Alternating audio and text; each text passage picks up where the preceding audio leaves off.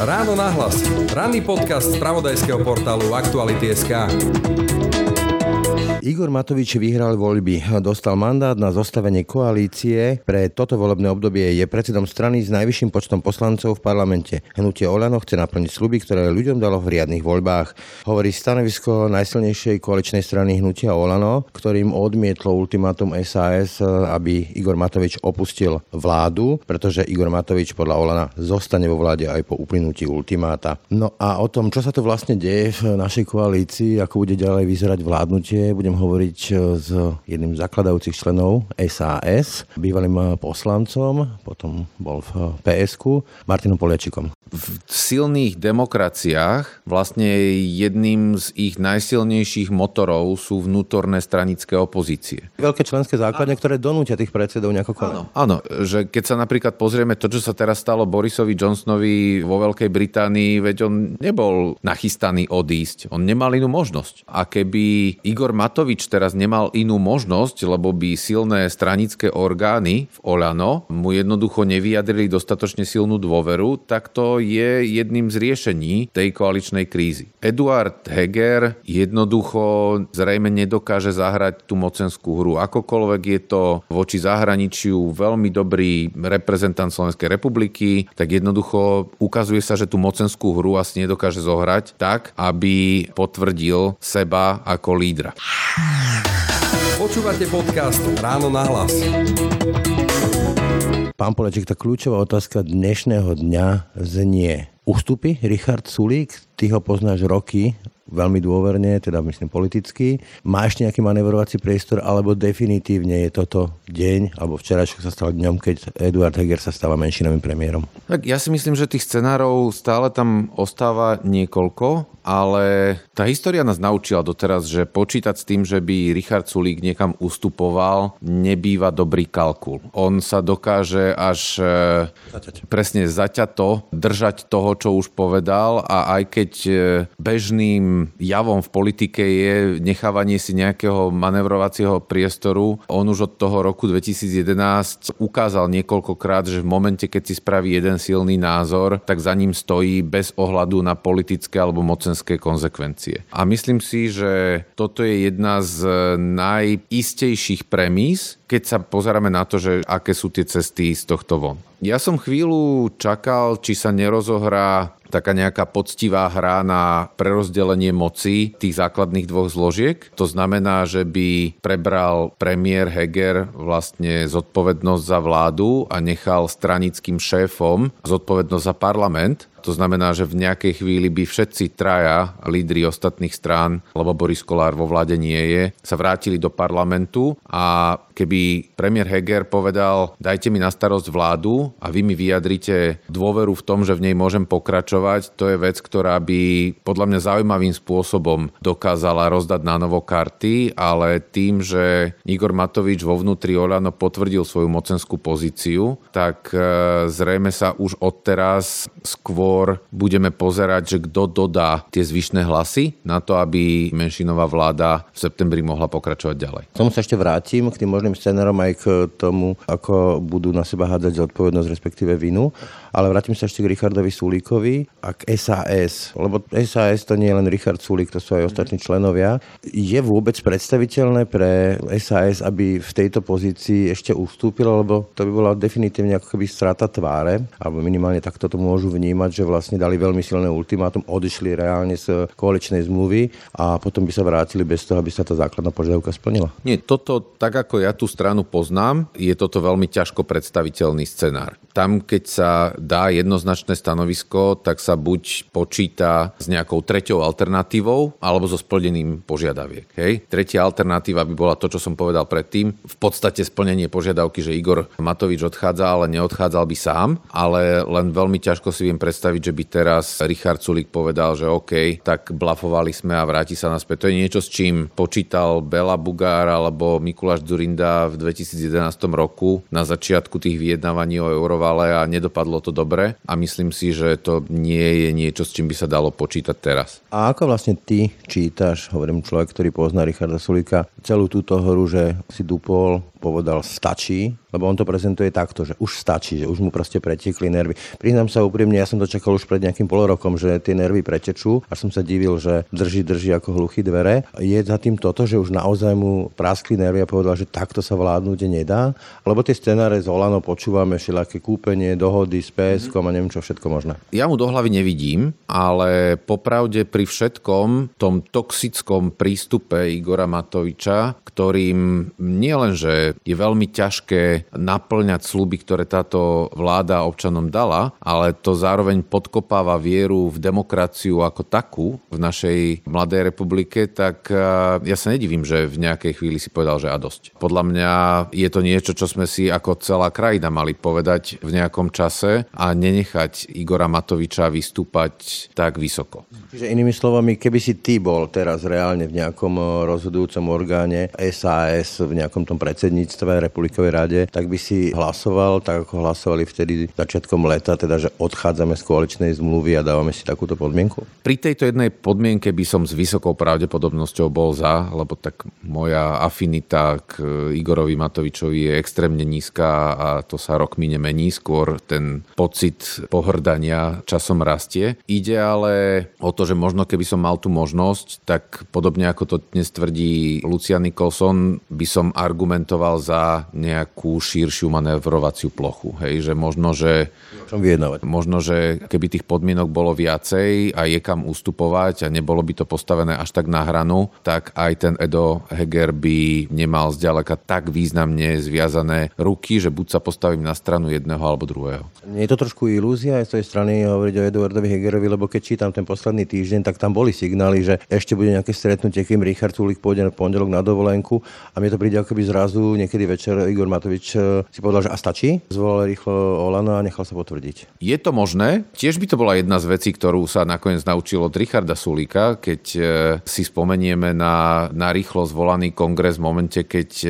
Jozef Mihal svojho času ohlásil snahu kandidovať na predsedu SAS, tak to je podľa toho istého pravítka nakreslená čiara. Pre nás, ktorí sme ich poznali vlastne od toho roku 2010 je veľmi zaujímavé vlastne sledovať, že kto od koho sa učí a kto komu čo vracia a strašne veľa z toho konfliktu, ktorý dnes vidíme, tak je možné dostopovať ku konkrétnym momentom niekedy v roku 2009-2010. Čiže z tvojho pohľadu, keď to takto sleduješ, bol si prítom dlhé roky, muselo to dopadnúť takto fatálne? Malo to tento fatálny koniec, alebo je to proste nešťastná zhoda okolností? Ja si myslím, že pri Igorovi Matovičovi nič iné ako fatálne konce neexistuje. Pretože on pomeriava celý svet sebou, on nemá obsah, on nemá víziu, on nemá predstavu nejakého ideálneho sveta, ktorú by nasledoval a bol schopný sa o ňom rozprávať. Jeho ideálny svet je taký, ktorý sa riadi ním a jeho obdivuje a jemu tlieska a v momente, keď ľuďom dojde trpezlivosť a zistia, že klame, podvádza, že je to krivák, že jednoducho neexistuje nejaká vízia dobrého sveta, ktorú by on bol schopný doručiť, tak potom to musí ísť do konfliktu a ten konflikt je o ňom. No ale z toho potom vyplýva, že písal o tom veľmi dobre Marian Leško, že kľúčová pointa môže byť v tom, aké máme strany. Olano je naozaj, to je proste schránka vo vlastníctve Igora Matoviča a SAS tiež nie je strana, ktorá by mala nejakú nejakú širšiu členskú základňu. Je tam exkluzívne členstvo, výberové členstvo. Zažili sme celú sériu odchodov od e, Joža Kolára, Daniela Krajcera, Miškova cez Mihala až po teba, čo tiež svedčí o tom, že to sú vlastne hračky v rukách predsedov. Je to tak, v silných demokraciách vlastne jedným z ich najsilnejších motorov sú vnútorné stranické opozície. Veľké členské základne, ktoré donútia tých predsedov nejako konať. Áno, áno, že keď sa napríklad pozrieme to, čo sa teraz stalo Borisovi Johnsonovi vo Veľkej Británii, veď on nebol nachystaný odísť, on nemal inú možnosť. A keby Igor Matovič teraz nemal inú možnosť, lebo by silné stranické orgány v Olano mu jednoducho nevyjadrili dostatočne silnú dôveru, tak to je jedným z riešení tej koaličnej krízy. A Eduard Heger jednoducho zrejme nedokáže zahrať tú mocenskú hru. Akokoľvek je to voči zahraničiu veľmi dobrý reprezentant Slovenskej republiky, akokoľvek môže mať dobre nastavenú hodnotovú orientáciu, čo sa týka Ukrajiny alebo aj mnohých iných inovácií a otázok vnútroštátnej politiky, tak jednoducho ukazuje sa, že tú mocenskú hru asi nedokáže zohrať tak, aby potvrdil seba ako lídra.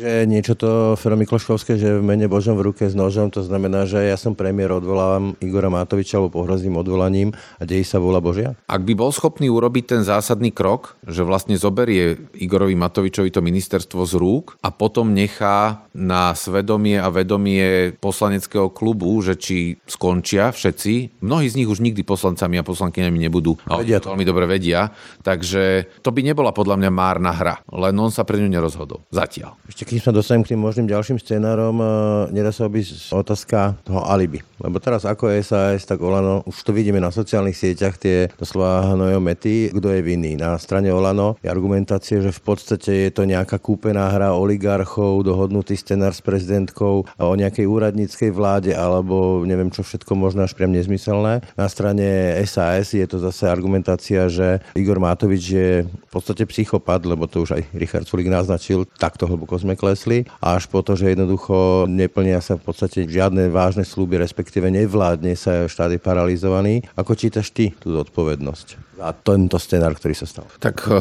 ona nakoniec presne tak isto ako v roku 2011 aj tu tá zodpovednosť bude spoločná a my opätovne vlastne potvrdzujeme, že nie sme schopní v momente, keď ako keby tá prodemokratická časť spoločnosti má možnosť aspoň chvíľu určovať pravidlá a dosadzovať ľudí na kľúčové posty, tak v tom zlyha. Mňa to extrémne mrzí a frustruje, ale tak ako sme zlyhali v roku 2011 kolektívne, tak aj toto bude kolektívne zlyhanie a bude iba otázka preferencií, že kto na koho ukáže prstom. Na konci budú oslabené inštitúcie, oslabená schopnosť štátu čerpať peniaze z fondu obnovy, naštartovaná extrémistická horda na čele s Ficom, Blahom a celou tou fašistickou eskadrou, ktorú dneska máme v parlamente a ešte ďalšou, ktorá čaká na vstup do ňoho a môže sa nám stať, že budeme zachraňovať demokraciu samotnú a v tej chvíli bude úplne jedno, že či na... Potiahol to poslednú čiernu. Na vine bol Igor Matovič alebo Richard Sulík s vysokou pravdepodobnosťou ich to spláchne obi dvoch a tá história nik jednému z nich potom nebude, obávam sa, veľmi milosrdná. Tak ten kľúčový argument, ktorým e, argumentuje hlavne Olano, ale aj povedzme mnohí novinári, ktorí sa tomu venujú roky, ja rozumiem tomu, že naozaj teraz je výnimočná šanca, vidíme to, prezident policajného zboru to prezentoval, však bývalý špeciálny prokurátor v base, to sú neuveriteľné veci, policajný prezident bývalý a tak ďalej a tak ďalej, vyšetrovanie na tých najvyšších stupienkoch a smeruje to až pomaly k Robertovi Ficovi, ale nebudeme predbiehať. Ale dovolím sa takú kacírskú myšlienku. Spravodlivosť to nie je len to, že či zavrieme Roberta Fica, ale spravodlivosť je povedzme aj to, že tu máme niekoľko rokov za trávu, že tu máme čakačky 10 rokov na nejaké súdne pojednávanie, že sa tu odoberajú deti z rodín, otcovia ich nevidia a štát nie je len spravodlivý spravodlivosť, ale to je aj funkčnosť inštitúcií, zdravotníctvo, školstvo, však ľudia potrebujú žiť v modernom štáte 21. storočia. Podľa teba ten argument, že teraz máme rozviazané ruky pre políciu a prokuratúru, je tak všeobjímajúci a tak silný, že by mal Richard Sulík a Igor Matovič a všetci ostatní zaťať zuby a vydržať to? Alebo nie je toto alibi, ktoré ospravedlní všetko? No, mne tento ako šerifovský princíp spravodlivosti, že nechajme to na chvíľu v rukách toho správneho šerifa príde stále ako tak nejaký rukojemník a práve toto je alibi, že vo všetkých ostatných veciach môžeme robiť, čo chceme. A to by tak nemalo byť. Ja samozrejme nechcem, aby boli policajtom a prokurátorom a sudcom zviazané ruky. Znovu. Určite som za to, aby ľudia, ktorí majú vymáhať spravodlivosť, mali k tomu možnosti, ale to nesmie byť závislé na jednej konkrétnej politickej garnitúre. Hej? To svedčí o tom, ako akutne je to inštitucionálne podhubie, podvyživené a ako veľmi ho potrebujeme naspäť postaviť na nohy, aby to nebolo závislé na vôli konkrétnych jednotlivcov a jednotlivých ľudí. Takže ja v tomto ohľade nie som fanúšikom nejakých predčasných volie, pretože neviem, čo po nich môže prísť a už niekoľkokrát sa nám stalo, že sme si nevedeli predstaviť, že to môže byť tak zlé a potom to bolo horšie, než tá najhoršia predstava. Mojím najhorším scenárom kedy si bolo, že premiérom dobrej vlády by mohol byť Richard Sulík. A potom sa ním stal Igor Matovič a, Za to posú. áno, a, a moje najhoršie nočné mory sa stali realitou. Takže v tejto chvíli určite všetky apely na zodpovednosť sú na mieste. Hej, apely na to, aby sme sa sústredili na veci, ktoré sa dajú spraviť, či už je to lákanie zahraničných investícií, dotiahnutie súdnej reformy, reálna reforma vzdelávania, zaplatenie zdravotníkov a hlavne teda zodpovedná finančná politika, ktorú nerobíme práve vďaka ministrovi, ktorému máme. Zahraničí. Tá je super, hej, že tam... Pokračovanie. Áno, ale pokračovať v tom, že výnimočne naozaj nielen, že stojíme na správnej strane histórie, ale ešte aj tam hráme pomerne dôležitú úlohu, že to nie sú veci, ktoré by sme mali len tak zahodiť. Máme už tú skúsenosť, že keď nastúpili vlastne smeráckí nominanti v roku 2012 na tie ministerstva do tých štátnych podnikov, tak strašne veľa ľudí, ktorí vtedy odtiaľ odchádzali, tak povedali, na čo sme tu my boli? Prečo sme dva roky sa snažili to dostať do čiernych čísel, keď teraz sa budeme tri mesiace pozerať, ako výsledky našej práce niekto rozkradne. Mali by sme asi myslieť aj na to, že mnohé procesy, ktoré začali, môžu skončiť dobre, ale my tým ľuďom musíme na, naozaj dať čas pracovať. Ani menšinová vláda neznamená ako koniec, povedzme, funkčnosti. Však Mikuláš Zurinda vládol takmer dva roky v postavení menšinového premiéra a s veľmi čudnou podporou od ex-komunistu Arvaja až po ex-HZDS pána Polku a vládol. Otázkou je, či sú schopní, povedzme, oprieť sa o hlasy SAS v opozícii tento raz, lebo nesvedčí to o nejakých scénaroch, to buchnutie dostala teraz v tomto prípade od Olano, že by vyjednávali, povedzme, o nejakej opozmluve alebo nejakých dohodách alebo niečom podobnom, čo by zabezpečovalo nejaké menšinové vládnutie. Skôr mi to príde také, že sa budú navzájom vydierať. Že toto je dobrý návrh, toto je prorodinný návrh, toto je dobrý rozpočet, tak ho podporte, lebo vás pred občanmi znemožníme. Dá sa takto vládnuť? Tak dá. Akože paradoxne pozitívna vec je, že tá situácia môže dať Petrovi Pellegrinimu a hlasu možnosť odtrhnúť sa od Roberta Fica. Ukázať konštruktívnu tvár? Takto akože my potrebujeme tu mať štandardnú sociálno-demokratickú stranu. Hej, a nemáme ju. A ja nechápem, že jemu to doteraz nedošlo, ale možno na stýkrát mu to dojde, že ak sa začne správať normálne, ak sa, ak sa začne odtrhávať od tej mafiánskej minulosti prepletenca so smerom, takže naozaj môže byť ako jedným z kľúčových hráčov budúceho usporiadania Slovenska a dokonca môže byť akože v kombinácii, že najlepšej možnej vlády, ktorú si po voľbách budeme môcť dovoliť. A keď e, by teraz nastal ten prvý kontakt a napríklad poslanci hlasu by boli tí, ktorí by menšinovej vláde vláde umožnili dovládnuť s tým, že by pomohli podporiť dobré veci, tak paradoxne by to bola jedna z najsilnejších zbraní na odzbrojenie ako extrémistov a to je smeru a fašistov. Ale je, keď uh, Igor Matovič opakuje Ficova Pelerína, no tak to asi nie je dobrá vyjednávacia pozícia. Toto je presne ten problém, že na rozdiel od Mikuláša Zurindu Igor Matovič nemá maniere. Má, on používa vydieranie. Akože dobré mravy na to, aby sa dokázala druhá strana s ním dohodnúť a pritom si zachovať tvár. Čo už sa mu podarilo vyskúšať si a čo mu zafungovalo, bola spolupráca s tým... Strémom, ale tam ti skočím hneď do reči. Viem si predstaviť ad hoc nejaký zákon, mm-hmm. že to podporí Belusky, že to podporí Taraba, ale dlhodobo, už len preto, že pred vlastnými voličmi to nevie obhajiť, to nemôže urobiť, dlhodobo podporovať nejakú Hegerovú vládu, do ktorej predtým byl a Igora Matoviča, bez toho, aby za to niečo nedostal, nejakú formu legitimity, peniaze, myslím teraz nejaké zákony, ktoré jeho voličom niečo dajú a tak ďalej. Toto si vieš predstaviť, že by zase bolo priateľné pre značnú časť toho zvyšku koalície a Eduarda Hegera zvlášť? S tou legitimizáciou už začal Boris Kolár minulý týždeň, keď fašistov prekrstil na tvrdých kresťanov. Tvrdých kresťanov a Igor Matovič to tiež konec koncov predtým robil, však on hovoril, že to sú naozajstní fašisti a tí to nie sú, takže... Ale oni začnú prichádzať s vlastnými návrhmi, ktoré už budú mať takú tú hnedú tvár. A toto neviem si predstaviť, že by Igor Heger povedal, že dobre, tak aj toto podporíme ako vláda. No tam sa to môže začať lámať, ale vieš, že napríklad keď by sa stalo, že niekto, kto bol zvolený na kandidátke LSNS, by sa stal predsedom alebo predsedničkou parlamentného výboru, už to je zvýšenie legitimity bez toho, aby im prechádzali ich návrhy. Že že tá mocenská hra sa dá hrať na viacerých úrovniach. Nemusí to byť nutne o tom, že sa im darí naplňať program. Každopádne toxicita toho prístupu bude stále rovnaká, že my začíname ústupovať zlu. Potom je tu ešte tretí hráč v tej opozícii, a to je samotný Richard Sulík. Vieš si predstaviť nejakú takú dlhodobejšiu formu kooperácie e,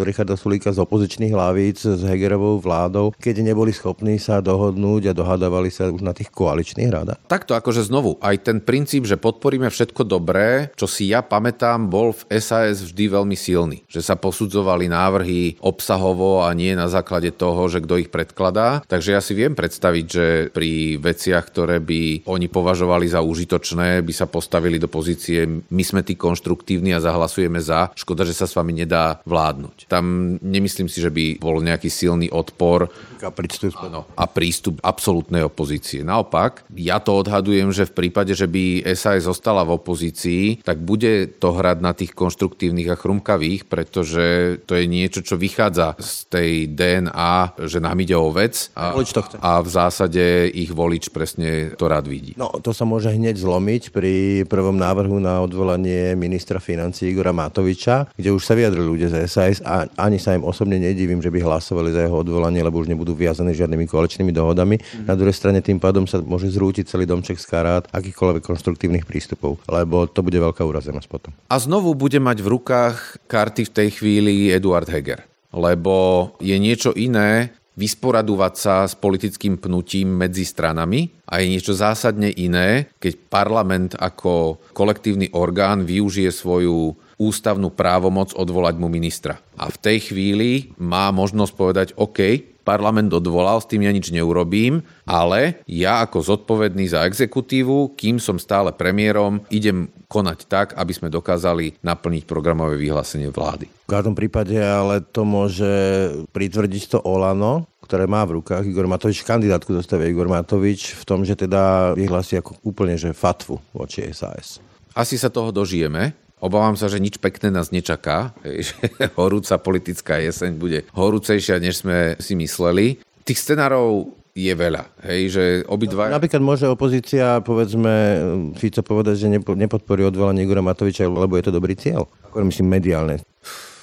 Tých scenárov naozaj veľmi veľa v tom parlamente sa dajú hrať rôzne hry. Áno, ale zase akože skúsme si ho reálne predstaviť Hej, skúsme si reálne predstaviť Roberta Fica na tlačovke hovoriť o tom, že nepodporí odvolanie Igora Matoviča. Hej, Potom, keby ty si bol SAS a teraz by si sa ocitol potom v septembri v opozičných hlaviciach a prišiel by návrh na odvolanie Igora Matoviča, bývalého koaličného partnera, hlasoval by si za jeho odvolanie aj s vedomím následkov, že čo by to mohlo rozpútať? Áno, tam určite áno, pretože následkom odvolania jedného ministra nikdy nie je pad vlády. Hej, že to môže byť samozrejme politickou dohrou, ale znovu je to na zodpovednosti nominujúcej strany, aby sa s tým vedela vyrovnať. A Eduard Heger podľa mňa nemá zďaleka tak slabú mocenskú pozíciu, ako sa zdá. No on je evidentne povahovo slabý hráč tak e, musí dozrieť. To je ako Iveta Radičová, nehrala tieto... Ako ja by som veľmi nerad z úcty k obidvom dával túto analogiu, ale bolo zlom, to je jednoducho typ povahy. Áno, áno. Tá história jednoducho si to s vysokou pravdepodobnosťou raz za čas od ľudí vypýta a buď do toho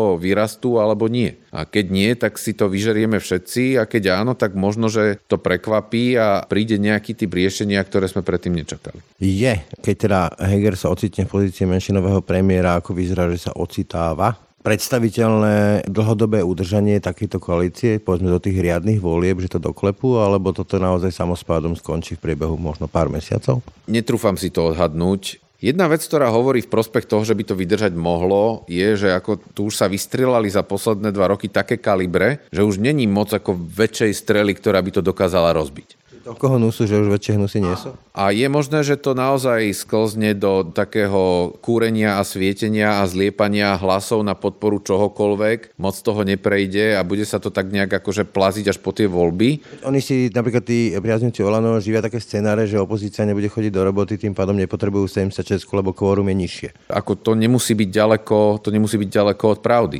No dobre, ale daňou za to bude vládnutie, ktoré nemá hlavu ani petu, lebo ad hoc lepiť zákony. A to nie že budú voľby. Ale čaká nás zima, možno bez plynu, možno bez ropy, dôsledky inflácie, obrovské sociálne dopady, prepušťanie, ba exekúcie, neviem čo všetko možné.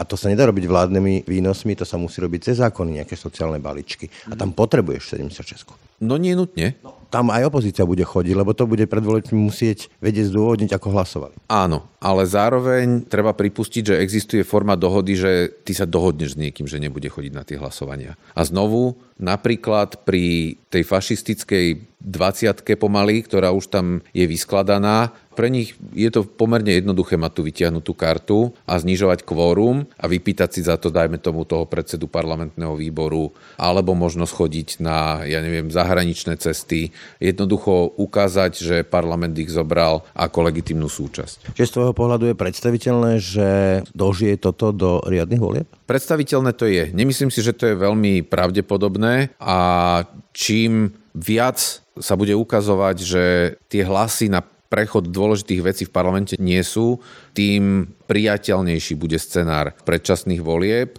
ale v tejto chvíli tak ako to je nastavené, by som oveľa radšej videl niektoré procesy dobehnúť, než by som to nechal v šanc rozhodnutiu novej vláde alebo novému parlamentu. Daňou za takýto typ vládnutia, za menšinové vládnutie, za vládnutie ad hoc je aj znechutenie voliča. A tu už sa dlhé roky používa ten scenár menšieho zla u politikov, také tá vydieračka, že poďte, zvolte nás, nie sme nič moc, ale keď nezvolíte nás, bude to ešte horšie. Povesne je to hlasovanie Mečer versus Gašparovič v prezidentských voľbách, kde mnohí s obchatým nosom hlasovali za Gašparoviča, aby to nebol Mečer. A myslím si, že dnes po tom všetkom, po tej šanci pred dvoma rokmi, kde mnohí dúfali, že naozaj sa to zmení Slovensko, ešte bude fungovať ten scenár, že poďte nás voliť aj so zapchatým nosom, alebo si ľudia povedia, kašľú už na to.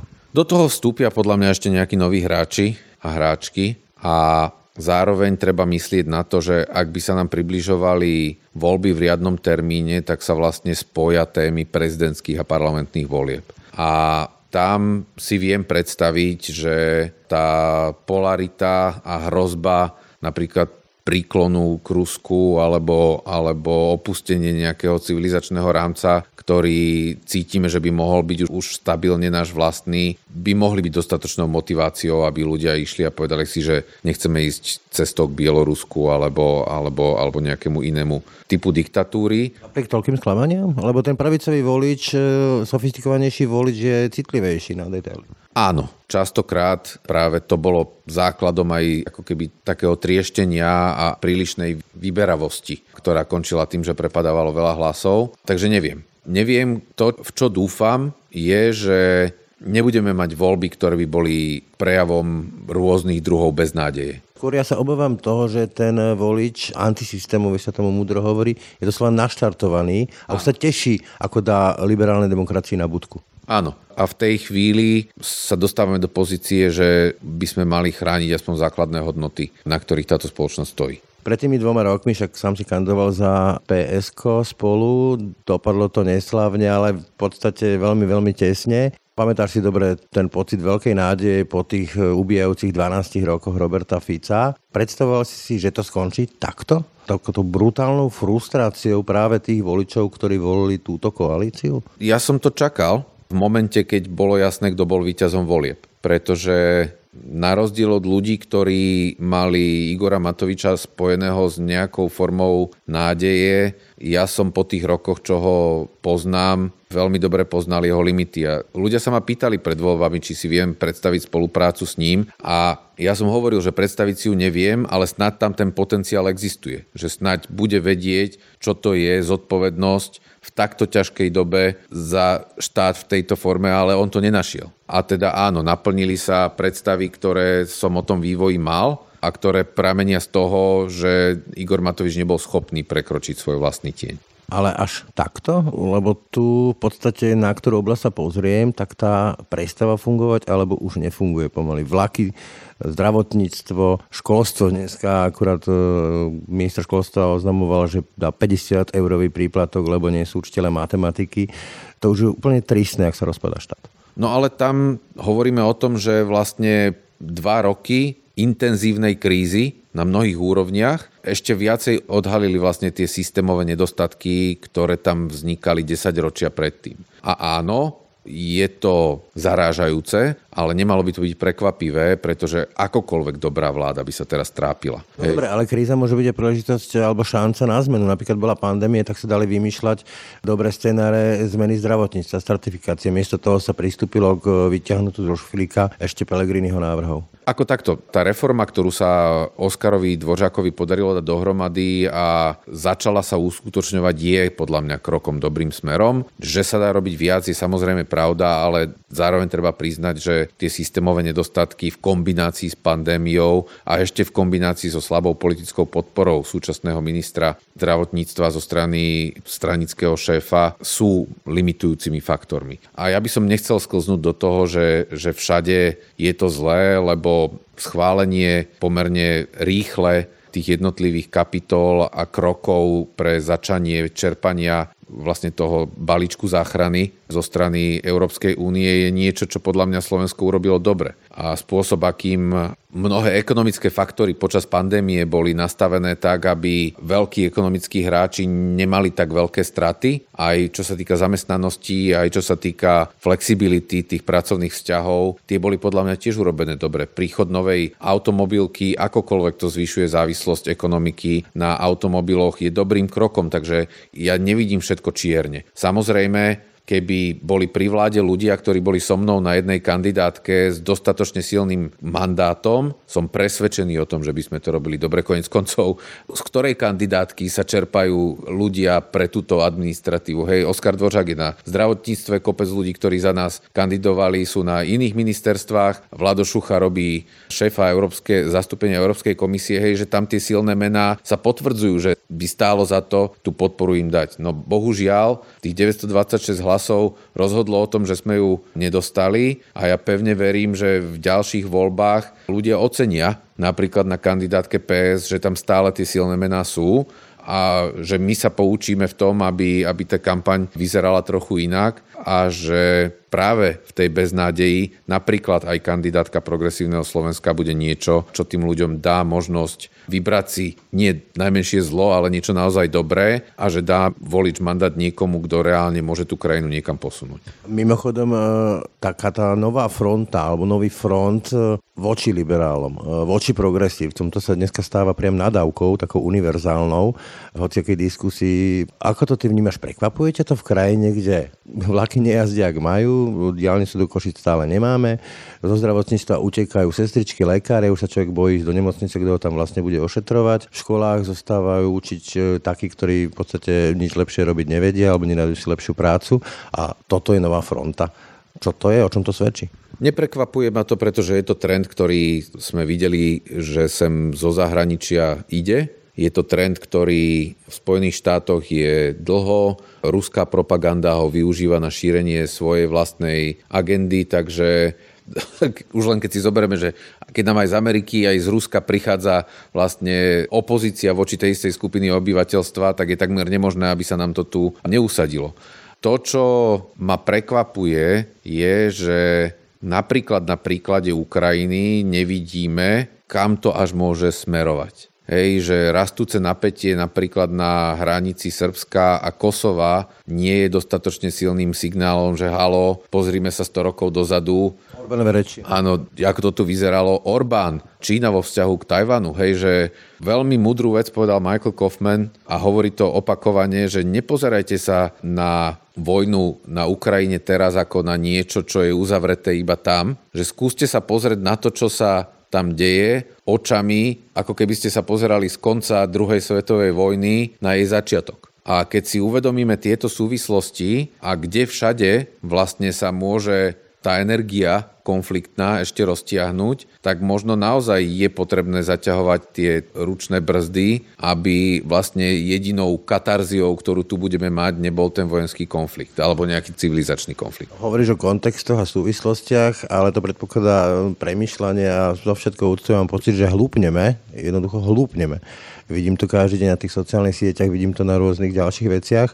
A napokon výsledky gramotnosti, funkčný analfabetizmus podľa písy a tak ďalej, tam sa furt zhoršujeme, zhoršujeme, zhoršujeme. A jedinou univerzálnou odpovedou všetkých je lepšie vzdelanie. To už počúvame roky a furt je to len horšie. Čo s tým? Toto by bola braňo ako diskusia na ďalšiu hodinu a málo kto má tie odpovede. Je nás proste taká éra, ja to vnímam tak, že nás čaká éra, kde si vyžereme dôsledky vlastnej hlúposti, až sa naozaj na vlastné oči, tak ako Nemci v 45. presvedčíme, že to nefunguje. No podcenenie ako keby toho technologického rastu a vplyvu sociálnych sietí, polarizácie spoločnosti a narastanie nebezpečných rétorík do extrémnych rozmerov si vyžerieme určite, lebo už to robíme. A to, že ľudia ako Viktor Orbán alebo aj Igor Matovič sa stávajú ako keby reprezentantmi toho nového druhu európskeho silného politika, bude mať celkom určite následky. A je pravda, že sú krajiny, ktoré sa s tým dokážu vyrovnávať lepšie. A keď by sme aj Nemecku dali bokom, ktoré to urobilo na základe svojej vlastnej historickej skúsenosti, tak keď sa pozrieme do Škandinávie, keď sa pozrieme do Estónska, Island napríklad, tak sú formy posilňovania vnútornej integrity a súdržnosti komunít, a obyvateľstva, ktoré zabraňujú extrémnemu nárastu tých extrémistických tendencií alebo nejakých násilníckých tendencií a rozpadu tej spoločnosti. A ak by sme sa niekam mali učiť, tak zrejme tu. Hej, že ako posilňovať prírodzené komunity, odolnosť jednotlivcov voči dezinformáciám, ako posilňovať dôveru ľudí medzi sebou, aby vždy mali niekoho, na koho názor alebo posúdenie nejakej situácie sa dá spolahnúť. A áno, toto je prácou vzdelávania, ale vzdelávania celoživotného.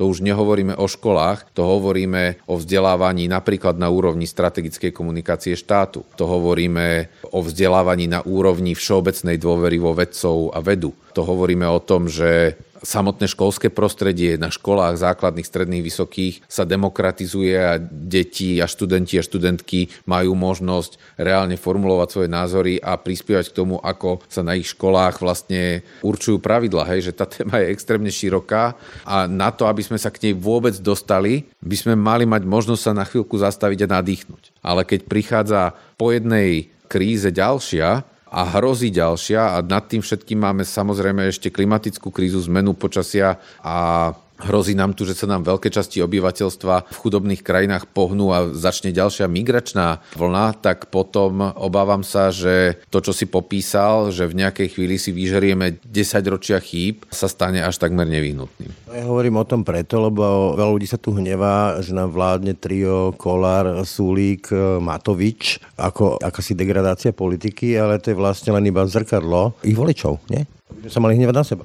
Áno, áno. Je to asi výsledkom nejakej chyby v úsudku pri voľbách, ale zase kto som ja, aby som voličovi hovoril, že to mohol urobiť lepšie, keď som mu mohol dať lepší dôvod, aby to urobil lepšie. Takže tam ja sa musím pozerať na svoje vlastné chyby rovnako ako mnohí iní ľudia a musím iba dúfať, že tí, ktorí budú predstavovať tú zmenu pri akýchkoľvek ďalších voľbách, sa poučili dostatočne a naučili sa medzi tým niečo nové a aby tá nová ponuka bola jednoducho lepšia. Úplne na záver osobná otázka. Ešte keď si bol v SAS, tej dávnejšej politickej minulosti, tak sa venoval špeciálne školstvu, čiže keby si sa nerozhadal so Sulíkom, respektíve neodišiel by si z SAS, tak možno by si sedel na mieste Braňa Grelinga. Keď sa na ňo dnes pozráš na tú jeho prácu ako ministra školstva, si spokojný, lebo ja ti poviem môj osobný názor, mám pocit, že sa tam nerobí vôbec nič podstatné. Ten rezort je jeden z najmasívnejších rezortov na Slovensku a vlastne myslím si, že po zdravotníctve bol tou pandémiou zasiahnutý najviac. Práve tou šírkou a tým, že vlastne pandémia odhalila jeho, jeho naozaj hlboké systémové chyby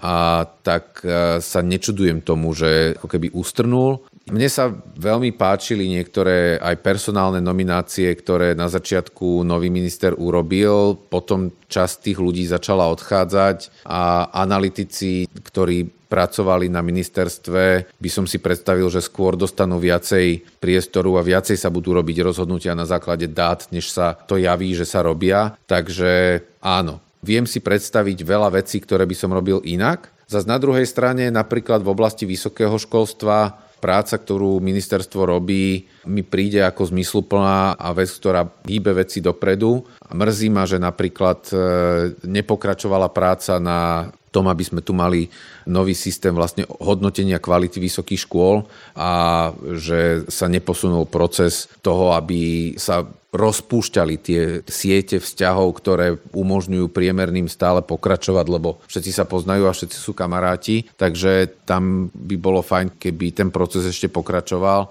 Čo ja hodnotím ako, ako najväčší problém je, že vlastne za celé dva roky sa nestalo takmer nič, čo by posilnilo ten stredný manažment školstva. To je najviac chýbajúci prvok, ktorý v budúcnosti má zabezpečovať, že sa celý ten vzdelávací systém niekam pohne. Ale keď my jednoducho nemáme tie prevodníky, keď neexistuje funkčná úradnícka vrstva, ktorá dokáže vlastne akékoľvek iniciatívy z hora prevádzať na tie školy a zároveň zabezpečovať, že školy komunikujú medzi sebou, tak e, to potom na konci môže pôsobiť presne tak, ako si povedal, že sa nič nedeje, lebo tam to dokopy nemá kto urobiť. Je zaujímavé to spájanie vlastne priamo riadených organizácií ministerstva školstva. To je niečo, čo by mohlo prispieť k tomu, že sa tieto procesy naštartujú, ale je možné, že to prišlo neskoro a už nebudeme mať možnosť vlastne za tohto ministra alebo za tejto garnitúry vidieť nejaký výsledok, zvlášť ak hrozí, že minister skončí v septembri. Toľko bývalý poslanec za SAS a potom PS Martin Poliaček. Ďakujem veľmi pekne za pozvanie. Počúvate podcast Ráno na hlas. To bolo dnešné ráno na hlas. Pekný deň a pokoj v duši praje. Brane Dobšinský. Všetky podcasty z pravodajského portálu Aktuality.sk nájdete na Spotify a v ďalších podcastových aplikáciách.